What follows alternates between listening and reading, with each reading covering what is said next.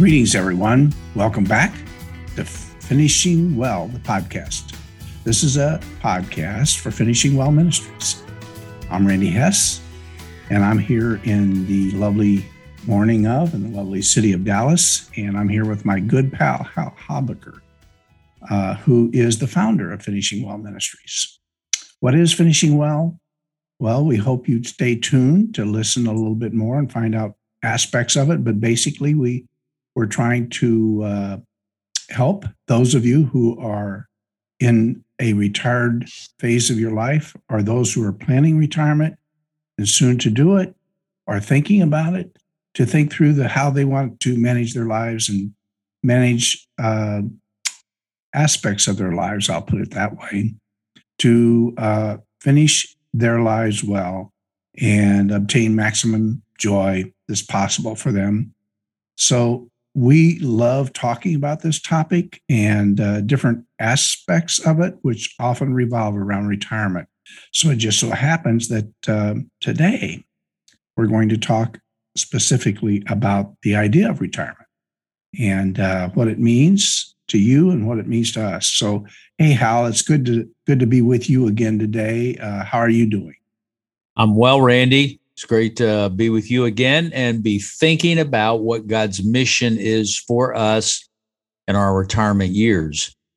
You know, the purpose statement for Finishing Well Ministries is to fulfill God's plan in our elder or aging years. What is it that he has for us?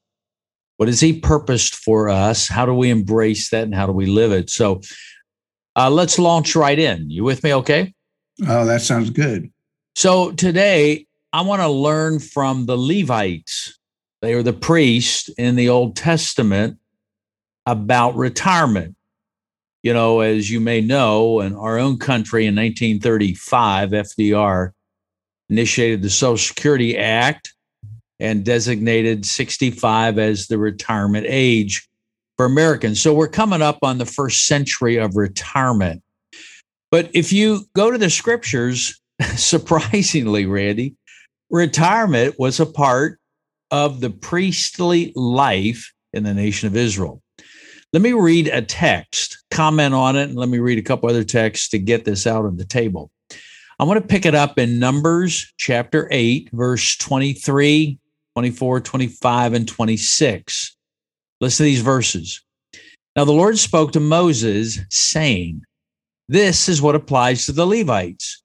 From 25 years old and upward, they shall enter to perform service in the work of the tent of meeting. That's the tabernacle. But at the age of 50 years, they shall retire from, you thought 65 was your year. Well, if you lived in the Old Testament, you retired at age 50 and not work anymore.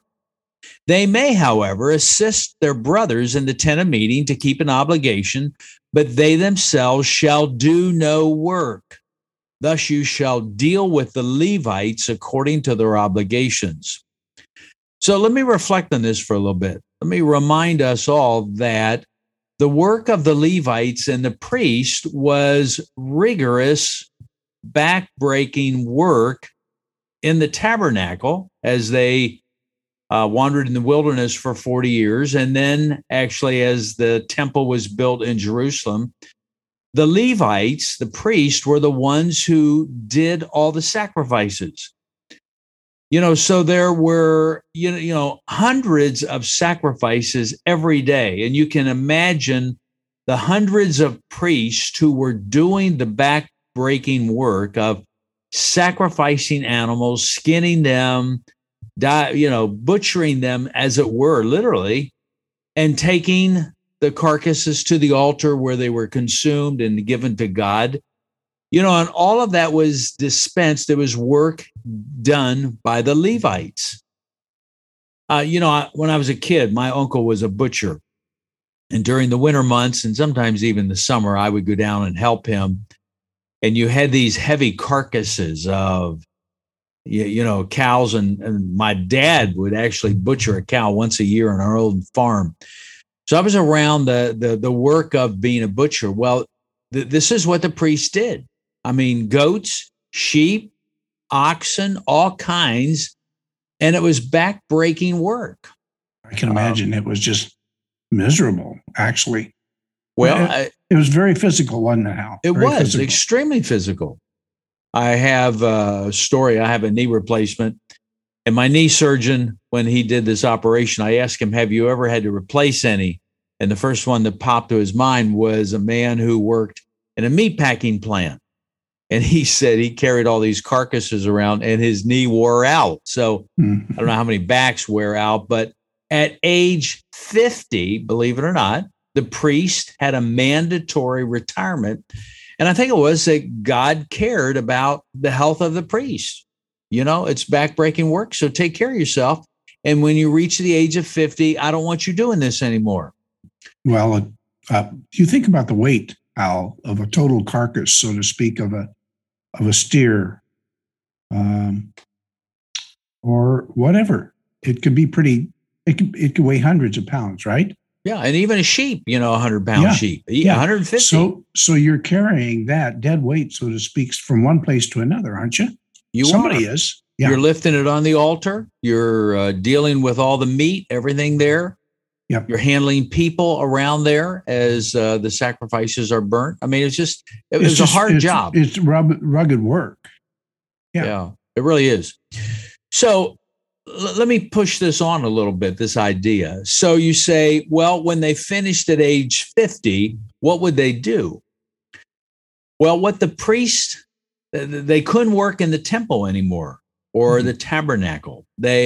What they did, they literally moved from Jerusalem throughout all of Israel. And they led the nation of Israel by becoming pastors and teachers in the rural areas of Judah and Israel and the entire nation. So let me just read a couple of verses here. So they would move out and do this ministry, being pastors, teachers. The 48 cities that were Levitical cities that were led by the Levites, cases would come there. I mean, the priests would be judges. They would deal with disputes amongst people. And one text, if any case is too difficult for you to decide between one kind of homicide or another, between one kind of lawsuit or another, and between one kind of assault or another, being cases of disputes in your courts, which were administered by Levites all over the nation, then you shall arise and go up to the place which the Lord your God chooses. So you shall come to the Levitical priest or the judge who is in office in those days, and you will inquire of them, and they will declare to you the verdict of the case. So these Levites, I'm a verse here in 2 Chronicles 17, verse 19. They taught in Judah, having the book of the law with them, and they went throughout all the cities of Judah and taught among the people, even in rural towns, back when Nehemiah returned from Babylon to reestablish the city. They were all scattered out in rural towns all over. They were in cities all over Judah and Israel. One more, and Joshua, when he determined the cities of the Levites, all the cities of the Levites in the midst of the possession of the sons of Israel were 48 cities with their pasture lands. These cities had its surrounding pasture lands. Thus it was with all the cities. And these were cities of the Levites. So here's the picture, Randy. A priest had to retire at age 50. So was he finished? No way. He went out and they lived in cities all over Jerusalem, the 48 Levitical cities, and every community. They led the synagogues, and their assignment was to teach and mentor people living wherever they were.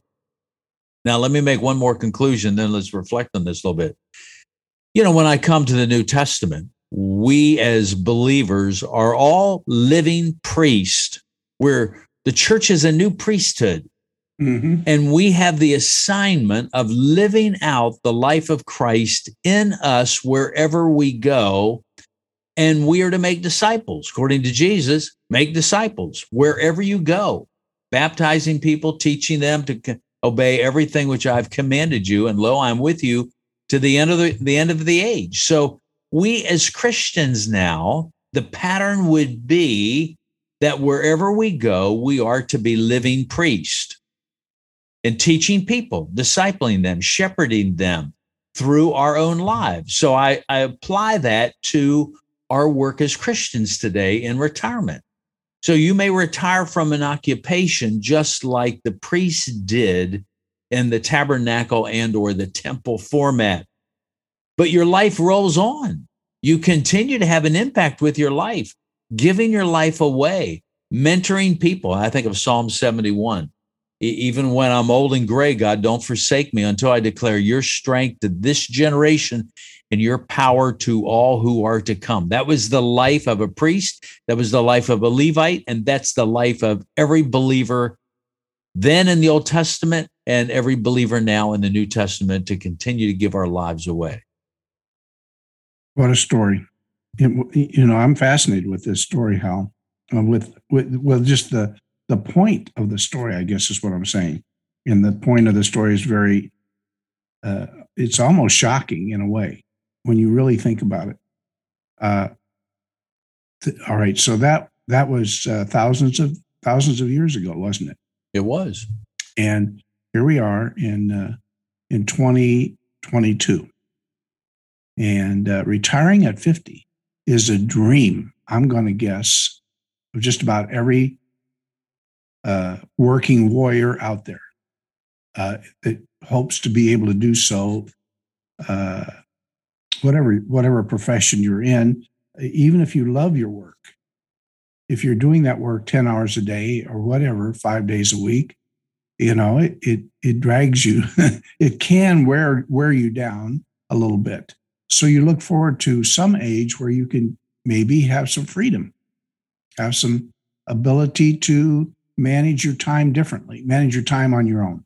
I think I'm being realistic and fair in saying that, and not overstating the case that people, I mean, yes, we can all love our work too. Plenty of people love their work, so they don't ever want to stop. I think, though, they still dream of a time when they can have more freedom. That's what I'm trying to say. And when you reach that point, think of it, if you could do it at 50, Hal. If we could have done it at 50, or if anybody could do it at 50. And then you got to ask the question, wow, that is fantastic. Good for you that you can do that and you know, survive, prosper economically, whatever, by retiring at 50. So what's next for you? You know, isn't that a finishing well question? What's next? What's next for you? What comes after that? Hal, you went through halftime, didn't you? I did.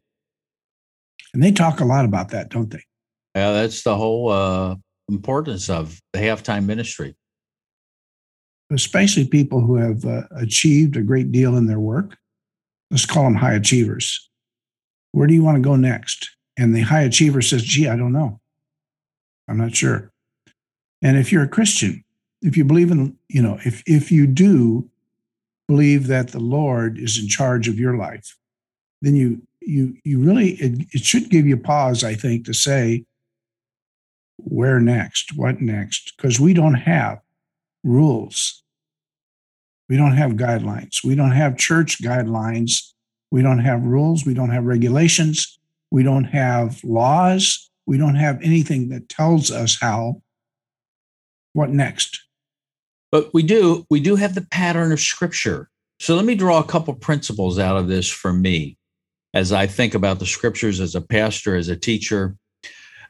Number one, the pattern is if you retire at 50, if you're in the prime of your work from 25 to 50 as a priest, backbreaking hard work, and let's say you live from 50 to 75, you know, David says 70 years, maybe 80 if by strength. Moses said the same thing. So the priest would live half of his life teaching and mentoring others beyond the backbreaking work that he did in the temple and in the tabernacle. So you would spend as much time of your life helping others to learn through what you have learned in your 25 years, you spend the second half of your life giving that away. That's a powerful concept.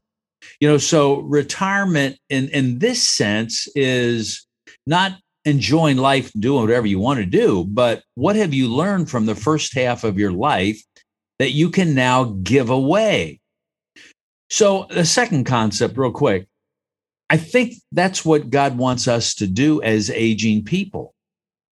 You know, whatever it is he has taught us and we have learned, he wants us to make disciples and give it away. In fact, you don't wait till you're 50 to do that. You can do it in your 20s, 30s, 40s, 50s. But the second half of your life, you have the opportunity to impact others' lives because everything has changed. And I think this is what Peter, the last comment I have is in Acts 2:17, where Peter, preaching out of Joel on the day of Pentecost, says, your old men will see visions. So the idea is that older people who are priests, you know, spiritually speaking, they have seen the work of God, they have processed it, they have been beneficiaries of it, and now they're teaching younger generations coming behind them, working in the church, valuing relationships multi-generationally, making disciples and pouring their lives out. And I think that's what Ephesians 2:10 is all about. For we're his workmanship, created in Christ Jesus to do good works in the second half of our life, which God ordained beforehand that we should walk in them. And that's the purpose of Finishing Well Ministries. You know, how do you awaken people to the purposes of God in the second half of their life? Even more so because the church doesn't address these issues as much as I wish it would. So that's kind of the pattern that, well, I want to put out and challenge and encourage us with to be about God's work in our aging years. And when you're speaking of their second half, Hal, just to make sure I'm understanding, you're thinking that those who start work when they're 20, full-time work, and work till they're 50, they put 30 years in. Well, the priests were 25, from 25 to 50. So you spent 25 years. Okay, 25 years. And so by the time they're 75, they put in another 25 years. Yeah, they have. Right. Yeah, yep. That's King David. He lived to age 70, so he didn't make it to 75. So were they smarter than we were back then? I mean, the culture asked them to do that, didn't it? They weren't making those individual choices. No, they weren't. God had an assignment for them. And one more comment, you may say, well, this works if you're Levites, but I'm not a pastor. I'm not a teacher. I'm not a priest in that sense today. But, you know, we are all priests today. We are a living priesthood. We are a holy priesthood as the body of Christ. And I think while there is no mandatory retirement, as you might say, in the church from 25 to 50, and then you got to do something else. That was the pattern in the Old Testament. So all I want to do is draw principles. There is a time, a season when you can be very productive in terms of your work for the glory of Christ, whether you're a banker, a teacher, a mother, or whatever it is, you work for the glory of God. But there is also a season of your life when you're finished with your work. Whatever you do, God has a mission for you, and it's to build up the church. It's to build up the body. It's to impact your community. It's to lead your family. It's to be about the work that God has entrusted to you as an aging elder person in our culture. You and I agree with that, don't we? And we're seeing a lot of agreement with that. Wouldn't you say, Hal, in the various groups you've been in front of in the last, quite a few years, but let's just take the last 6 months. Yeah, they really have bought into that, and they think they not only latch onto it, but they take it forward, don't they? They take it in their own direction. They do. Just to give you one current example, in my email, I got an email yesterday from a pastor in a town northwest of Pittsburgh, Pennsylvania.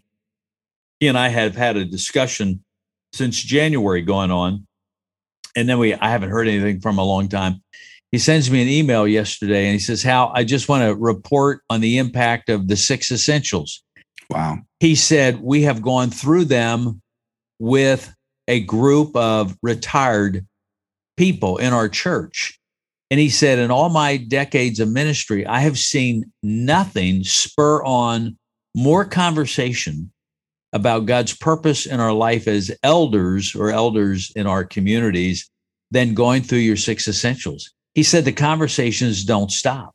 He said they have watched your videos and they've looked at your stuff.